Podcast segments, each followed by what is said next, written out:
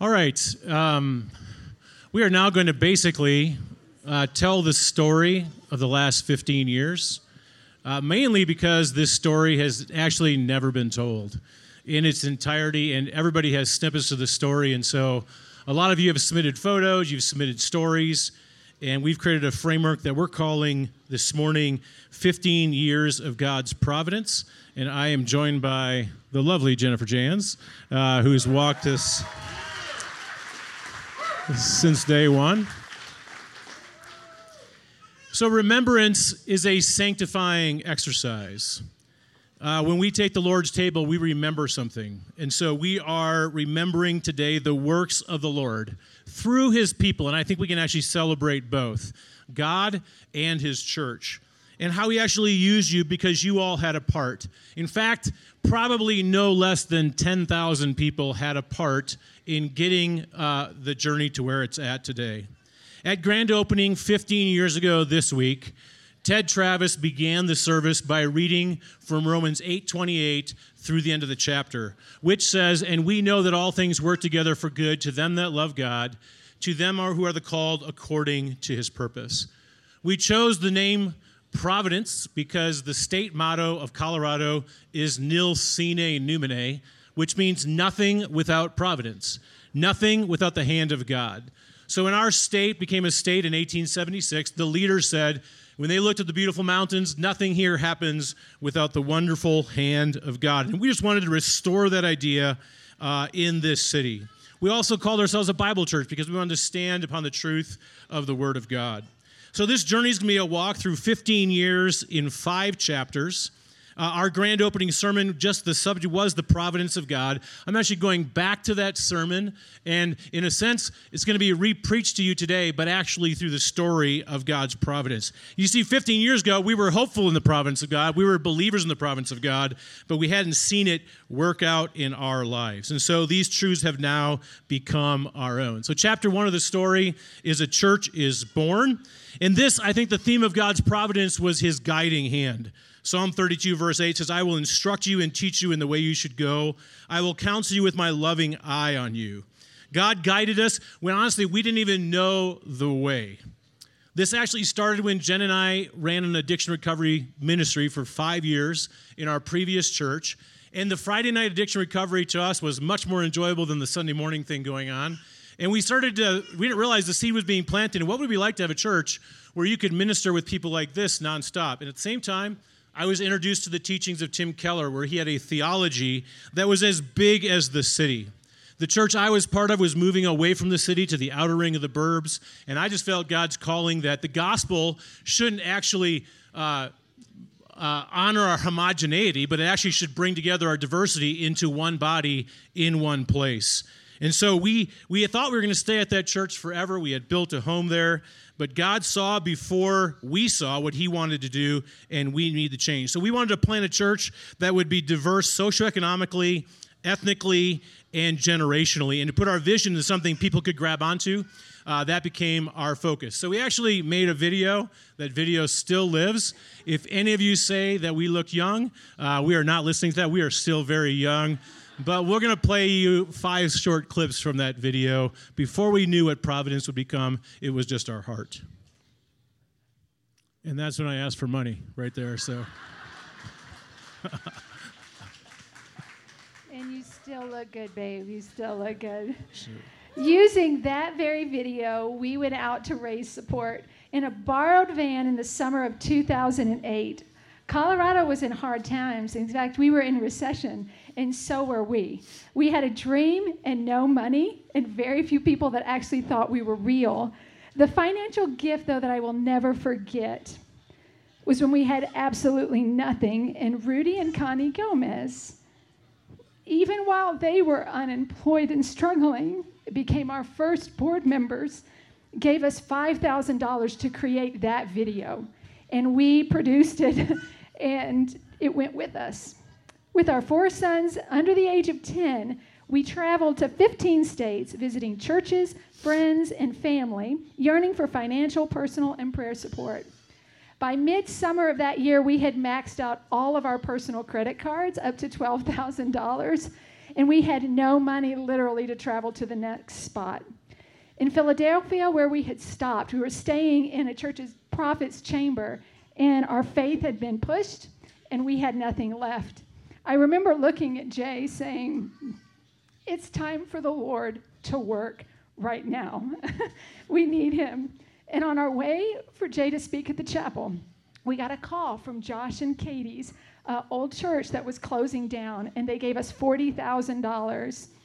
That got us back breathing again and kept the ministry going forward. We came back to Denver. We started meeting with ministry leaders. We had a lot of zeal in those days, but not a lot of knowledge. But I remember meeting with the pastor from Mount Carmel Missionary Baptist up the street, and I said, "I do believe God's called me to plant the church in the inner city." And I'll never forget, he looked at me and he goes, "What did you do to God?" Uh, and then uh, I met with Pastor Davis at Mount Zion, who's still pastor there, and Pastor Davis said, "Do you have any advice for a young pastor in the city?" He said, "Prepare to suffer."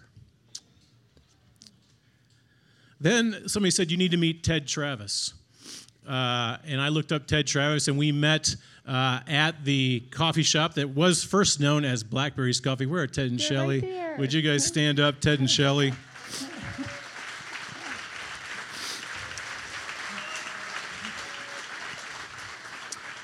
I told them this morning, your fingerprints are all over this ministry. When I had my first meeting with Ted, he started downloading a philosophy and theology to me that I had really never heard. This week, I looked back at my notes because it was so riveting. I took up my laptop and started typing what he was saying. He said, "Jason, the American church has lost the gospel that has the power to reconcile. If you come to the city, relationships are the key, and focus on the poor. The church sees this as an option, but working with the poor is not an option, and it's not a calling. It's a matter of character." John Perkins, Jason, says that an evangelical is someone who believes the word of God but won't obey it. He said, "Take a chapter from the Catholics. They actually do something that meets the needs. Think in terms of parish. Why don't you build a community center first, and out of that build a church? Develop your theology, Jason, in the relationships of context. Start caring about what people care about, and you will start to hear their cry. And by the way, Jason, you're not the white savior. The people given the proper resources can solve their own problems." And if you've been around long enough, you know those are part of the fabric in D N A, and they come out of the lips of that man there.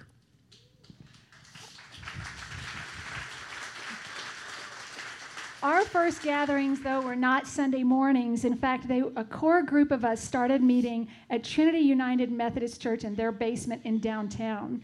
Several of us began moving into the neighborhood. In fact, it was Randy and Cheryl's daughter, Sarah. A single woman from our youth group moved in first, like ten blocks up there, not a great hood. Uh, but she was in, and we jumped into Humboldt, and shortly within a year, the rest of the core started moving in. Our kids needed a school. Hudbud was about in third grade. Champ uh, was in first. Peyton and Spurge were little bitty. And uh, I remember Shelley Travis was out with Jay and Ted, and they were at a meeting, and they said, "You should check out the school down your street. Your kids need to be in a local school if you're going to understand your neighborhood." I had my papers in my hands to go to Dormore, which is on the other side of Colfax, which now I know that's a thing. You don't do that uh, if you're from here. And I was ready to go over there. And when I walked into Cole, met some great teachers. In fact, Gina Livingston was one of them, who's still with us today, uh, and felt that that is exactly where God wanted us to be. Our homes and our schools began to live that daily life, uh, and God was truly providentially guiding us. But then we needed a place to meet for our ministries and for Sunday morning services, and we stumbled into Central Baptist Church on twenty-fourth in California, the second oldest African-American church here in the city. They're, they had just built a new building, and they wrapped their old building inside their new building. So I got to know the pastor there. We signed a lease, and we began a friendship that has lasted over the years. In fact, I just went over there two weeks ago and said, we're now fifteen years old, and we want to say thank you for giving us our first place for those first four years. We had to remodel the place, and uh, that was our core group meeting in the sanctuary. You might see a, a young man noticeable on the bottom left back there. Uh, he is now twenty-five years old. Um, And the first day, we invited the whole core group to come out and join us for the remodel. And at the time it had started, not a single Providence person showed up, which is exactly how it happens still today. Um, So we actually went across the park to where the unhoused were staying and hired them all to come in and help us demo the sanctuary. And it was there that we met a man named Roger, who became our project lead, and uh, a construction worker who fell on hard times. And he's really what made that sanctuary pop. We spent thirty-seven thousand dollars, and then we moved into grand opening there. And you'll see the verse above, "You're all one in Christ Jesus," which is the same verse. It's outside those doors. And uh, you'll see some of the leadership. Uh, there's Juan at the pulpit. There's Martha Groskopf. There's a little young boy over there on the far left. I'm not sure who that is. Um, but that's a lot of energy. We were crammed. We had to remodel a bathroom just for childcare. We put another kid's classroom in a stairwell. Uh, but I wanted to play you a brief audio clip from that exact sermon, because as it talks about the providence of God, I want you to hear how we were talking fifteen years ago. Although Katie Larson had Cademan that week, she actually did show up to grand opening. Wasn't going to miss the party. Um, we then partnered with Central Baptist Church, uh, and we did a lot of things together. We did potlucks where we figured out what greens were and why you always bring those to a potluck. Uh, we did joint services together. We did the famous six a.m. Sunday morning Easter play, and uh, we put our characters in there. They put their characters in there. I'll never forget. At the scene of the crucifixion, they had their African-American deacon come down the center aisle as Jesus carrying the cross. And two of our young white college boys were the Roman centurions, and they came down front. And I'll never forget, I was sitting next to the senior pastor, and he leaned over, and he goes, "Yep, Jason, the white guy's got him again," you know? So, uh, but that church became the tutor to us in understanding this historic African-American neighborhood. And this actually then promoted that key core value of the relational weave, that we are all one, which is exemplified here in the cross fabric that Christy Lansen made. So coincident- coincidentally, or perhaps providentially, our meeting place, our homes, and eventually became our ministry center were all within ten blocks of each other, which goes to the value we have of deep roots and a community-based philosophy. And God's providence saw beforehand what this would become, even when we didn't. God was also providing leaders for us, and this slide shows five... Nope, that yeah, one doesn't. It, that's it. it does, okay. That shows the five staff members. Total, they were getting paid twenty-seven thousand dollars. Uh, and some of those staff members are still here. Uh, the first that we will mention is Josh and Katie Larson. Uh, they were on staff with us at our last church, but made their desires known to us when we were to open. They wanted to, to join us. Um, Katie was the first person on paid staff. And in fact, Josh and Katie are the only people besides Jay uh, in Providence's history to spend the entire fifteen years in church leadership and church staff. We cannot thank you guys enough. We also met David and Mindy Cedarquist in Pennsylvania when we were had no money and praying, and we met them that weekend. Um, we had no musical talent in the core group, and we were begging God for some music. Uh, and we met David and Mindy. They were the first ones to say, "We will move out of state to go in inner city to help you guys." David was great with music. Mindy was wonderful with kids, and they were a vital role in that early years. They left in twenty fourteen to lead a ministry in Indianapolis. And then we had Juan and Courtney Pena. Let's hear it up for Juan and Court.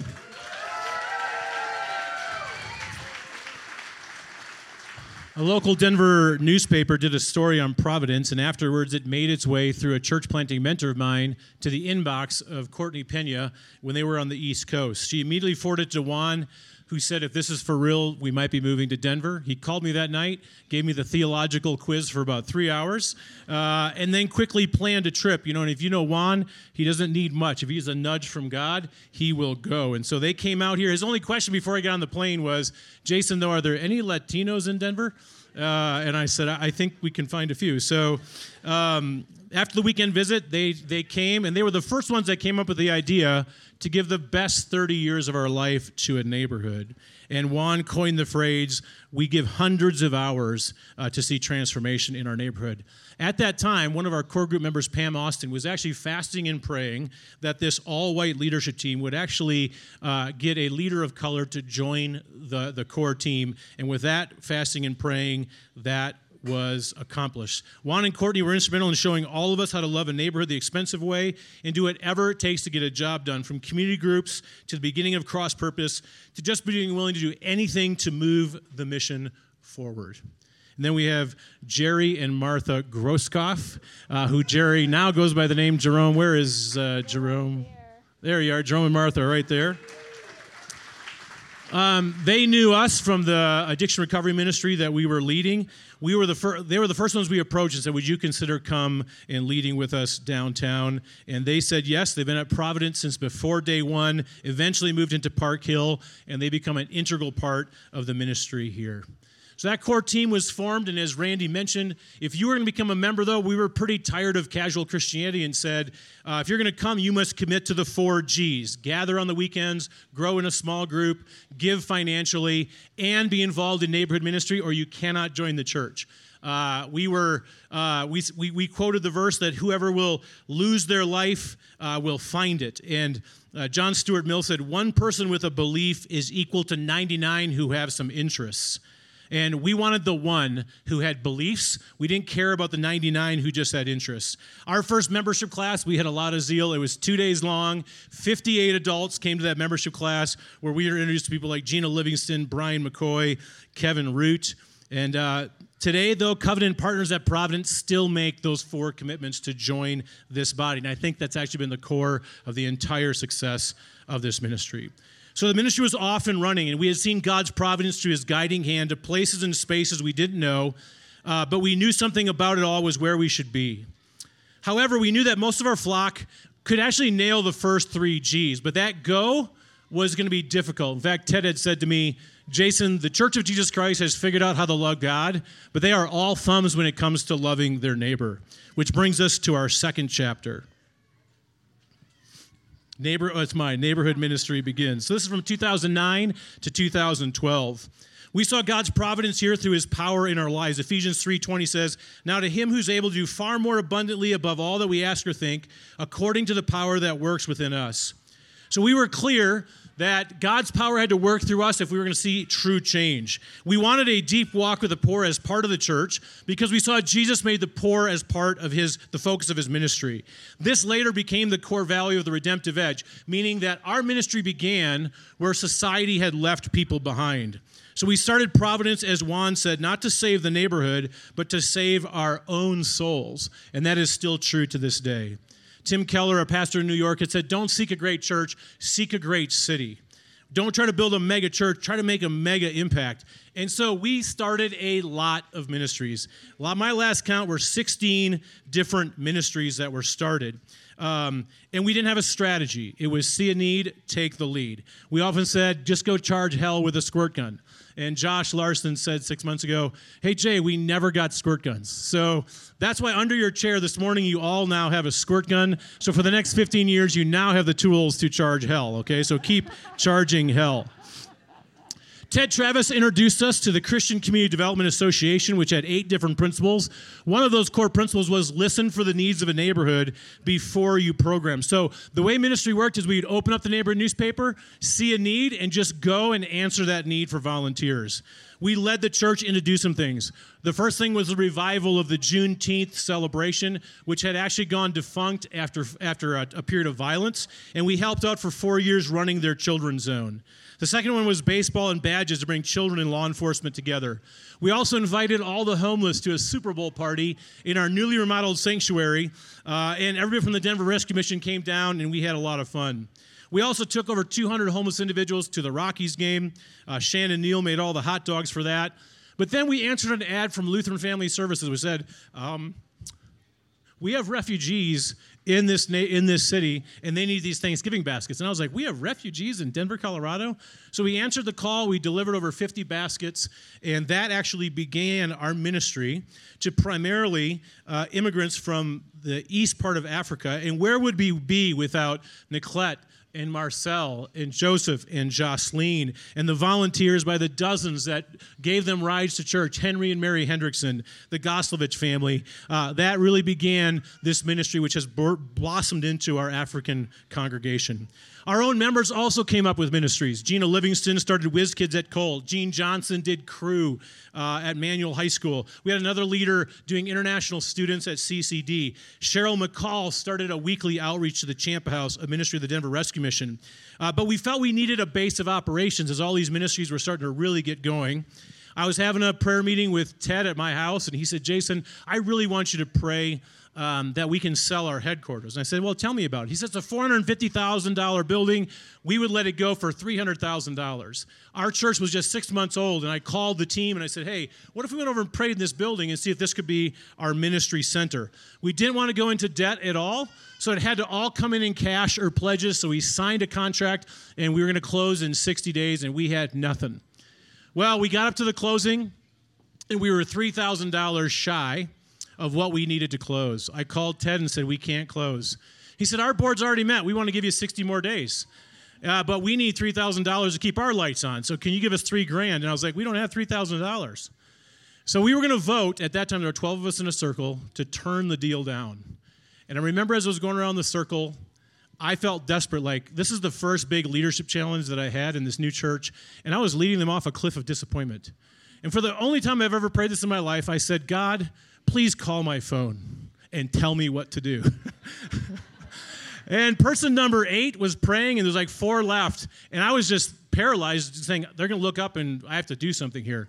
And literally, my phone rang, and the caller I D was heaven. No, it was, it was a dude in Pennsylvania, and he said, Jason, Uh, I was going to call you on Monday, but God told me to call you right now. I'm going to give you three thousand dollars. Uh, when I walked back into the room where they, all, they had already taken the vote to turn down the deal, and I said, I need to tell you one story first. And uh, we then were given the next sixty days. The last check was actually written by one of Jerome's landscaping clients, allowed us to close on the building that we now call the C. I remember at that next Sunday, Cheryl McCall stood up, and she wrote a testimony called My Miracle. And she said, uh, uh, I, I read about miracles in the Bible, but that's somewhat removed from me. But this is the first time in my life I saw a miracle with my own eyes. But at that time, we needed to fix up the building, give it some new uh, paint and some carpet. So we needed to go raise money, and so we actually came up with this idea for a fundraiser that we would go sleep in cardboard boxes in the middle of December in downtown called Night in a Box. The first night we did that, it was six degrees above zero, and we raised a total of seven thousand dollars. But I tell you, people still in this neighborhood tell me that's the moment they actually believed we were serious. So we bought what then became the Encompass Community Center. We opened it in the spring of two thousand ten. And then we started stuff. Uh, Pepe and Chave Rojas launched immigration fairs where we met Monica and Felipe. We're Monica and Felipe. We could not imagine life without you both.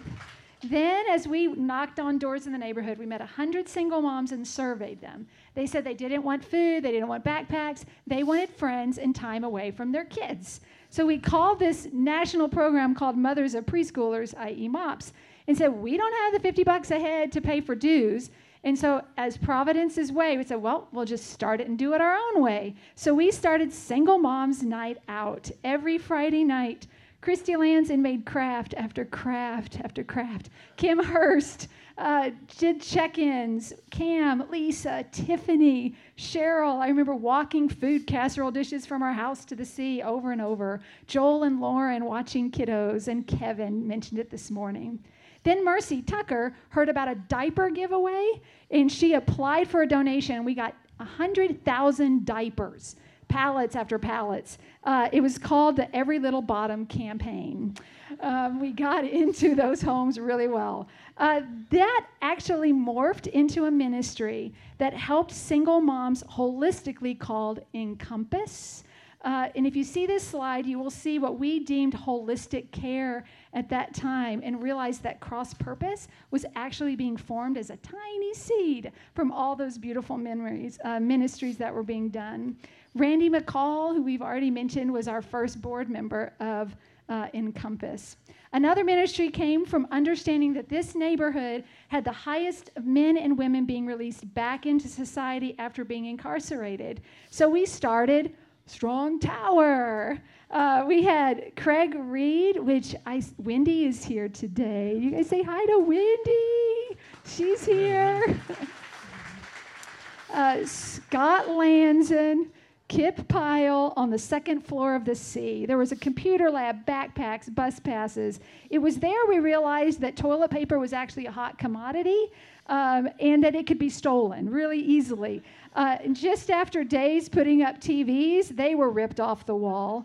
Uh, while learning about these hardships of ministry, we got to know our neighbors in need, and we made so many good friends. As they jumped into Providence, we decided to start with trust and reserve the usher role just for those who had a felony. So it was very special and specific. Then we began a Boy Scouts chapter for fatherless boys. It was started by the former gang member in the neighborhood. Uh, we were given a van, an old one that smelled an awful lot like gasoline, uh, and one night while we were dropping off kids, it did explode into fire, and kids were like... Very slowly, very slowly. No one was harmed. But kids were jumping out, and fire trucks were called. And they and thought it was cool. It was cool. They thought it was cool. And we learned that being in God's providential hand was definitely an adventure. I remember that van. We got more in the scrapyard than we paid for it, so that was exciting. Yeah, Scott was like, metal, metal, metal. We can sell it. Uh, we also journeyed into foster care. There were many of us who jumped into Denver Human Services and began loving on kids in our neighborhood. The Reeds, the Goslovich, the Livingston, Kelly Woodard, who's here today, uh, and Henderson. In fact, Kelly Woodard built a beautiful relationship between Providence and Denver Human Services and jumped into kinship care with just families in our neighborhood. Sarah Fowler, who we know as Root, uh, began a ministry to help foster kids to get adopted kids' homes called Home at Last. Well, we now we needed a lot of help to do all these ministries because most of our people work jobs. Uh, so we had the bright idea to start another ministry to see if millennials would raise their own support and come work with us, called the Providence Center for Urban Leadership Development. Ray and Patty Brim, uh, welcome back from sabbatical. Well, you're not quite back, but you're here this morning. Uh, they became like the mom and dad. And that's where we got to know some special leaders such as Elisa McManus, Greg Hall, Nico Athanasiou, Antoinette Johnson, Cynthia Lopez, and Sarah Root, and so many other wonderful young leaders. At the same time, we were actually given a grant by a businessman who is mentoring me uh, to start a ministry to not just help people in poverty, but help get them out of poverty. And when we got the grant, we just hired a director to run that program. We didn't even really touch it. Um, but we made the promise in a Sunday morning church service that if you lived in this neighborhood and you were in poverty, we would do whatever we could to actually get you out to become self-sufficient, even though I hate that word, to become interdependent with the neighborhood. Little did we know that this little side ministry would be the most enduring of all sixteen and we become known as Cross Purpose. At this time, our staff was so young, but growing in size and forming a vision. Probably one of the moments I remember the most is Scott Lanson, who was in our business manager, came to me and said, Jason, we just got a letter from our insurance company. They have canceled our insurance. They said, you do things other churches don't do. And I was like partly panicked, but partly really proud that uh, that, that happened. And then we started ringing the phone trying to get someone to insure us. That was kind of the outside ministry, but then we also had this, the community groups that were really starting to grow and uh, grab in the neighborhood. This is where relationships began to form and friendships started. In fact, in our community group, I remember there was a former prosecuting attorney, Brian McCoy, sitting next to a man on our couch who we had put in jail, studying the Bible uh, together. Juan and Courtney adopted their neighborhood and really kind of led the way, showing us on how to build a community group. Juan really ran the community group ministries for about ten years um, and became famous for his Friday night barbecues in Nairobi Park. We built two grillinators so we could feed hundreds of people at a time. In fact, Juan actually, if you go to the next slide, there's the nine neighborhoods that we adopted. Actually, when they redesigned the park, uh, Juan actually redesigned it so that the actual front Uh, the sidewalk would go from the park right to his front door, uh, and uh, he still has a huge presence in that neighborhood, he and Courtney. So our C G started ga- gaining strength and spreading throughout the neighborhood. At this time, too, a, a donor came up and allowed us to buy the Steel Street Apartments, and he said, I'm going to buy it for you now and hold it. You guys just pay me rent, and then when you want to buy it, you just pay me what I paid for it. And that really helped us financially uh, through that time, and that housed then the fellows. Our Sunday morning services were fairly kind of wild and crazy at that point. I'll never forget a homeless man that we called Homeless Bob, uh, affectionate term he wanted to be called, during the worship service, came up and taped his crack pipe to the guest card and put it on the communion table. And I just thought it was the coolest thing in the world. I was taking a picture of it because I had never seen that in all my years of church. Uh, but then I got a text on my phone from a single mom from the Champ house on the second row saying, please get that crack pipe off the communion table. It is triggering me right now. So that was church for us uh, back in those early days. Um, it's also where multi-ethnic worship developed with the likes of Will Cruz, Justin Spann, Kevin Root, the African Choir, and many others. We also then started a multilingual service. Uh, Greg and Karen Mortimer, who I saw here, they're in the very back, helped us launch that in two thousand eleven with Pepe and Xavi Rojas.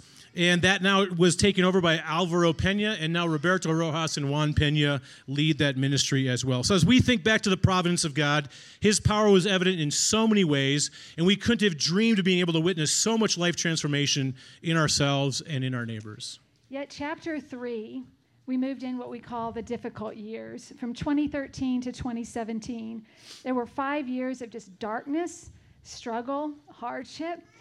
We realized that God's providence meant his watch care over us. He takes care of us during the hard times of life. Psalm twenty-three four says, even though I walk through the valley of the shadow of death, I will fear no evil. Why? For you are with me. Your rod and staff comfort me. This was a time of great discouragement for us. We had outgrown Central Baptist Church, and we needed a bigger sanctuary. We thought about going to two services, but we said, let's just stay as one body. So we moved into Manual High School. Uh, but now we were in an eight hundred seat auditorium with a small church of just a couple hundred people, and it just kind of drowned us out. Plus, D P S would often forget in the winter to turn the heat on. So we would text people at nine a.m. and say, dress in your winter clothes. We went to the Taylor Rent-A-Center and bought these huge propane torches. Uh, that was illegal, by the way. And two of them would fire flames out about five feet during the service, which would often drown out the preaching. Uh, but that's how church was. Conversely, in the summer, there was no air conditioning, and you would just sweat the entire time. Uh, and we then ended up moving from there to Smith Elementary. But we did, so we were just discouraged by our Sunday situation. We had departures. We had key leadership failure in several key leaders. We had key st- key staff who left. When we talked about the nine neighborhoods, some uh, members from the suburbs says, that's not us. We're going to go pick a community church. And we lost a bunch of people by taking a neighborhood philosophy of ministry. We also had disease during those years where so many of our church families had physical struggles. Jeff Cook. He's not up there. Patty Brim. In fact, I remember when we set up a tent outside the Steel Treat and had a prayer.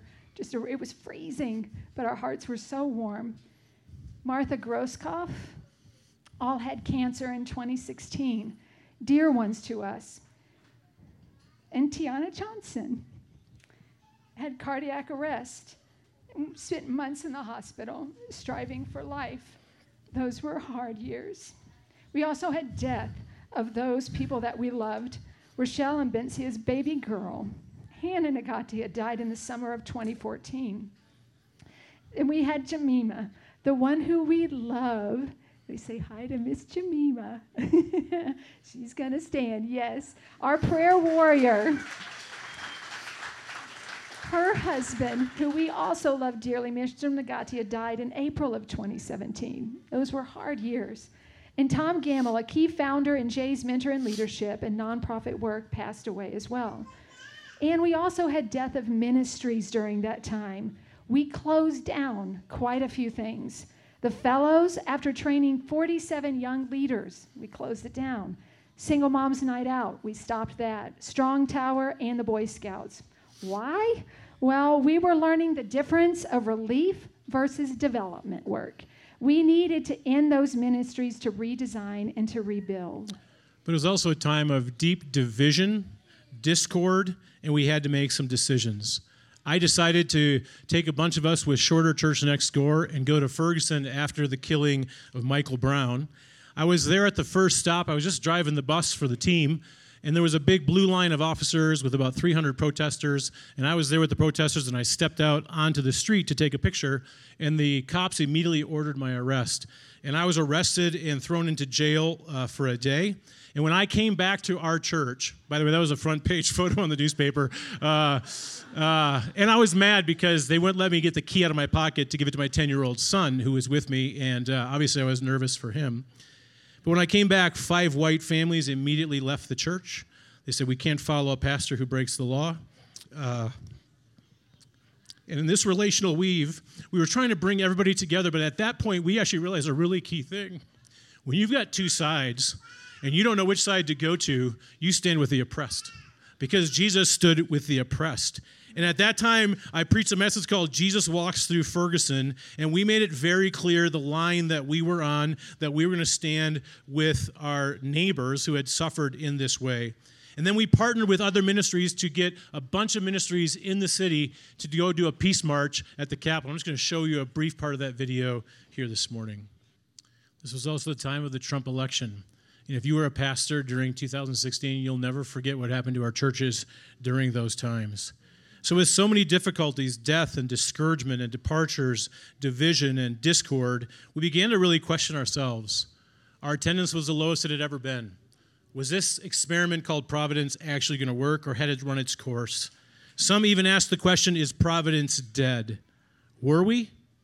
Was the God of Providence still at work, working something together for good through all these difficult times? We go back to God's watch care over us, that we wouldn't be where we are today without the refining fire of those five difficult years.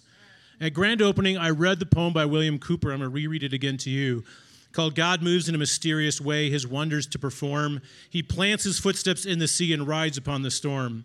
Deep and unfathomable minds of never-failing skill, he fashions up his bright designs and works his sovereign will. Ye fearful saints, fresh courage take. The clouds that you much dread are big with mercy and will break in blessings on your head. Judge not the Lord by feeble sense, but trust him for his grace. Behind a frowning providence, he hides a smiling face. His purposes will ripen fast, unfolding every hour. The bud may have a bitter taste, but sweet will be the flower. Blind unbelief is sure to err and scan his work in vain. God is his own interpreter, and he will make it plain. So we had tasted the bitter things, but where was this sweet flower that Cooper was talking about? Well, we know that flowers can take a lot of wind and a lot of rain, and we were not going to quit. Providence, we had determination, the determination of the Lord on our side. Though those years were difficult, by shutting down so many ministries that were relief-driven, we gathered what we had learned, bolstered our energy, rallied our people power, finances, and focus, and began cross-purpose at the end of that rough season. In fact, our first board member is here today, Dee Scriven of Cross-Purpose. It was a beautiful, beautiful time. God was watching over us. He was providential over our trials. He was with us. His rod and staff were comforting us. His care-filled eyes guided us into our fourth chapter, which was new beginnings from twenty eighteen to twenty nineteen. In fact, God's providence can also be seen in his provision for our needs. Genesis twenty-two fourteen says, so Abraham called that place, the Lord will provide. And to this day it is said, on the mountain of the Lord, it will be provided. We moved out of Smith Elementary and into Hallett Elementary. And we had a new beginning of the way to do ministry. We heard about an emotionally healthy spirituality. Those of you who are doing that book study right now, out of New York City. We went to that three-day conference with Josh and Katie. Upon looking at the topics, I remember sitting there with Jay. He was looking at the program, and he said, are we actually going to have to talk about all this stuff? Uh, and I just I just breathed. I breathed, and I realized we had been so busy doing. We weren't being. We were stirring so many things that we were not soaking. That conference actually changed the foundation of how we work personally. Like Katie mentioned earlier, that inside coming, our humanness coming fully out to do the work of the ministry. In fact, we jumped into counseling at that time, and one of our counselors, Bob Hudson, is actually here today with us. He knows all of our dark sides and all of the growth that we are really doing. But that season really changed us. We also changed our mission statement at the end of that time. It is not as fully devoted follower of Jesus, but a fully loved and devoted follower of him. We also were given a new leader at that time. Uh, I remember having coffee with Josh and Katie Larson at a little cafe in Fairplay, Colorado. And at that time, I had been being pulled by cross purpose and couldn't give my time to lead the church staff as much. And I felt like the church was really suffering. And so Katie was also pondering God's call in her life. And I said, well, what if you just took over the church and you became the executive director? And she said yes in two thousand nineteen. And it'd be hard to picture what Providence would be like without the leadership of Katie Larson over the last five years.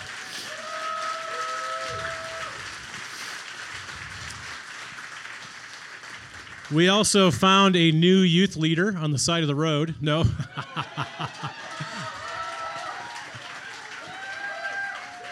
Where's O G? He's right there. Yeah.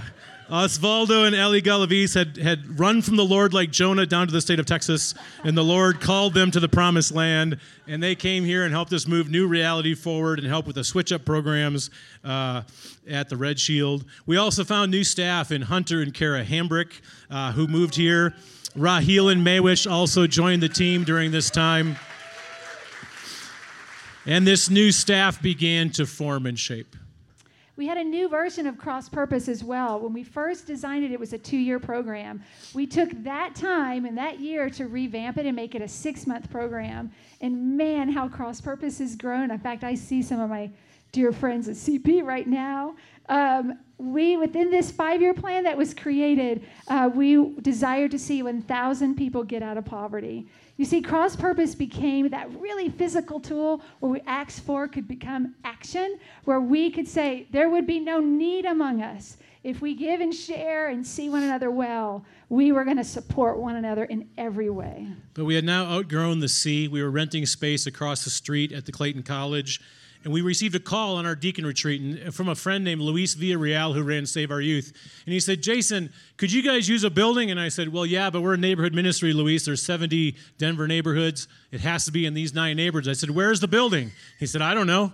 Let me find out the address. He texted me the address, and it was literally across the street from our offices. And I said, hey, we're interested in the building. We entered this beauty contest with the foundation. We won.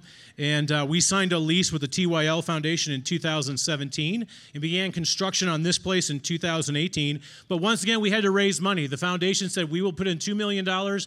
You need to put in one million dollars. And so Cross Purpose took up a chunk, and the church did as well. And I have a brief video of Terry Bratton, Um, because we always said, you know, they always say, why do you cheer at the football game but you don't cheer in church? And this is Terry Bratton's uh, version of that. So at that time, then we sold the sea for one point two million dollars, which gave us money to now buy the Steel Street Apartments. Uh, Andrew Goslovich uh, faithfully was the owner's rep here in the building, did a great job. Tim Dwyer built the train.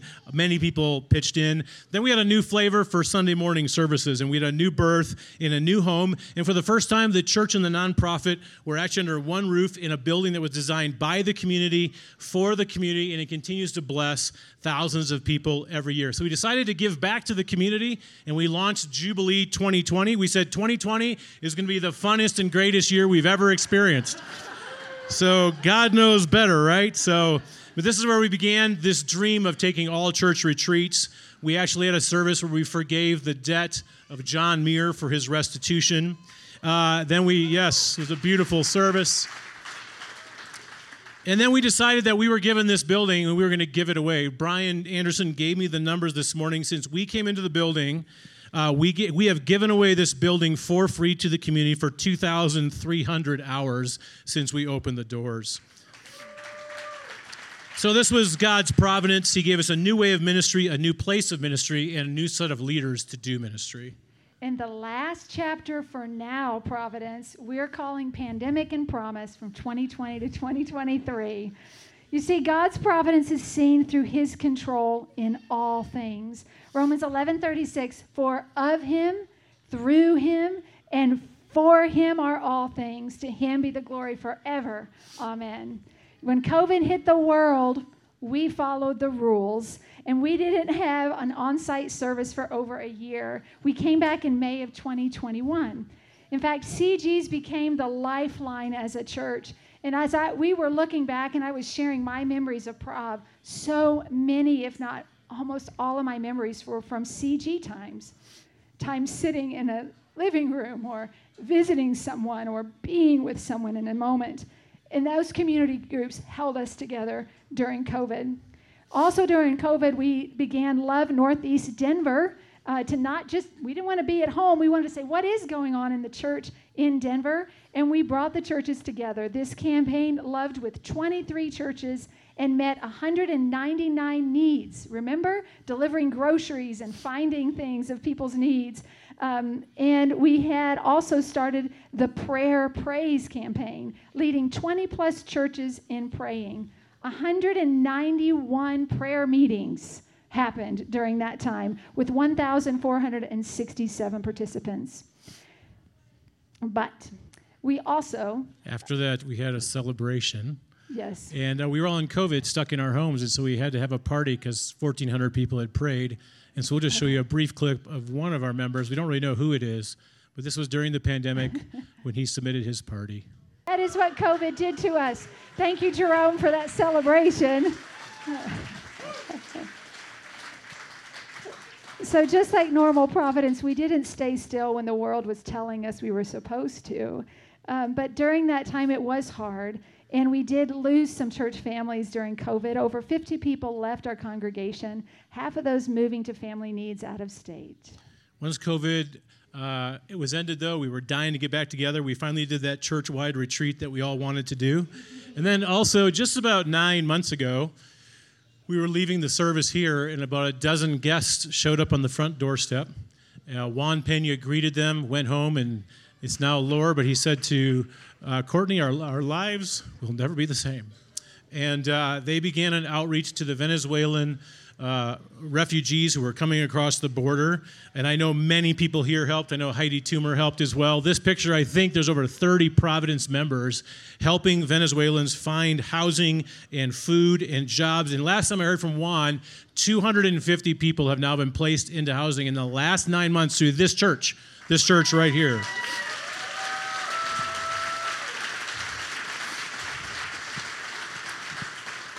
And if you are here this morning from Venezuela, would you please stand up? We'd like to welcome you to the family here at Providence as well.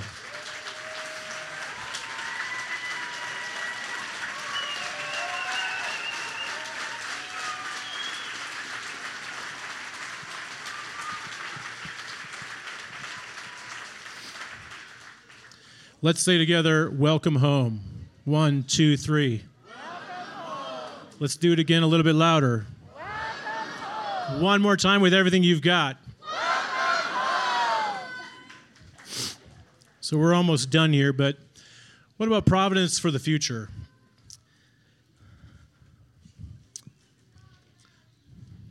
It was in June I called the Penas and Larsons, and I said, I need to go to dinner with you. Um, we sat down at this restaurant, and I said, I don't think I'm the leader to take Providence the next lap. And I said, I feel like I've been needing to step aside for a while, uh, but it's really time. And I said, who wants to take it over? And Juan said, not me, and Josh said, not me.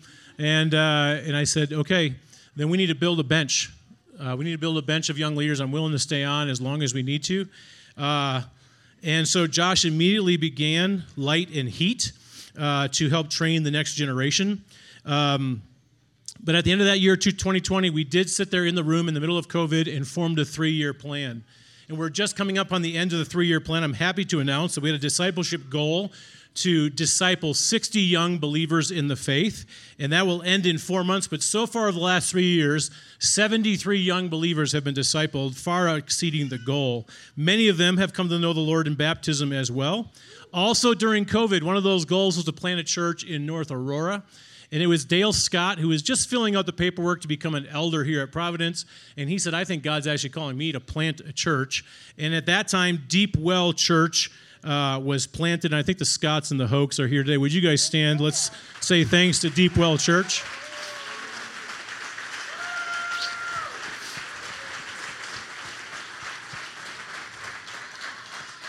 And we have visited there. I'm happy to report that they are completely self-sufficient and are a worshiping congregation there in Aurora. So Josh formed this bench. It was called Light and Heat. And over the last two years, a whole new, some old Providence members and some new have come on to be part of that leadership team. So I'm going to ask uh, for these leaders to stand. If you are currently uh, church staff, you are a current elder or spouse of an elder, you're an elder candidate, or you're part of the Women's Leadership Council or a spouse, would you please stand? This is uh, who will lead the church for the next fifteen years.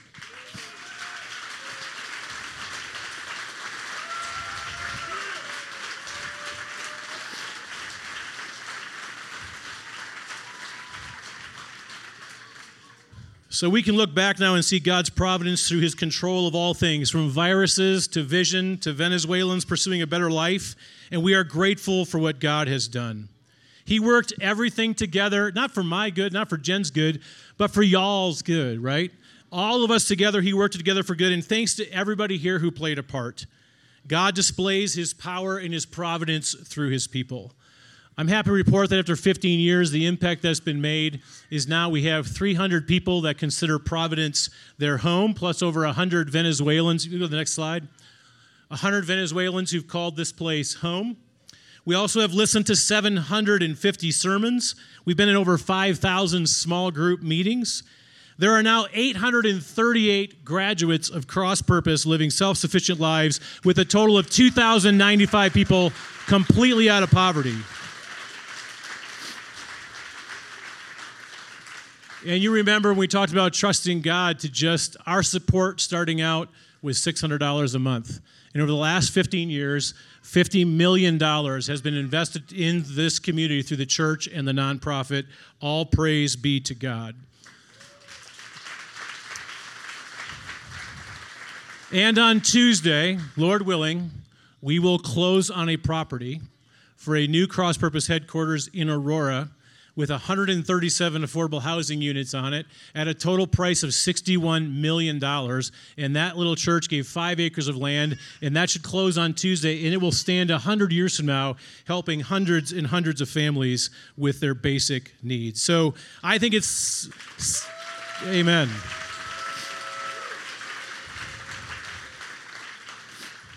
We never wanted to be a mega church, but we did want to make a mega impact, and thank you for being part of that. The Bible does say he works all things together for good, but I think in the grand opening sermon, I stopped at Romans eight twenty-eight. But when Ted read that passage, you read through the end of the book, and Paul says these things. So if God be for you, who can be against you? Who can, who can be against you, Providence? I can't hear you. If God be for you, who can be against you, Providence? How will God, who gave us his Son, not give us all things, Providence? Amen. Who can condemn us, Providence? No. I can't hear you. Who can condemn us, Providence? No. And then who shall separate us from the love of God? No. Not death, not demons, not despots, not heights, nor depths. So no matter what happens to Providence in the future, you can take Uh, great faith in knowing that no matter what happens to us, nothing is happening to God. And nothing is happening to his love for you and for me and for all who call Providence home and who've been part of the journey with, uh, with all of us. So I think I can say after fifteen years, nil sine numine, nothing here happened without the hand of God. Let's stand together and we'll pray. Dear God in heaven, you have worked all things together for our good and for your glory. We thank you for the testimony of how it's moved in people's lives and how we are different. So God, we rest upon how you've provided over the last fifteen years. Lord, I'm just my mind is blown because you've done exceedingly abundantly above all we could ask or think. But Lord, as we look to the future, may you guide us by your hand. Lord, keep us just as desperate as we were on day one, as Lord, you've just given us new challenges and new frontiers. But Lord, in this moment, at this day, we just simply look back and we praise you and we are grateful in your name. Amen.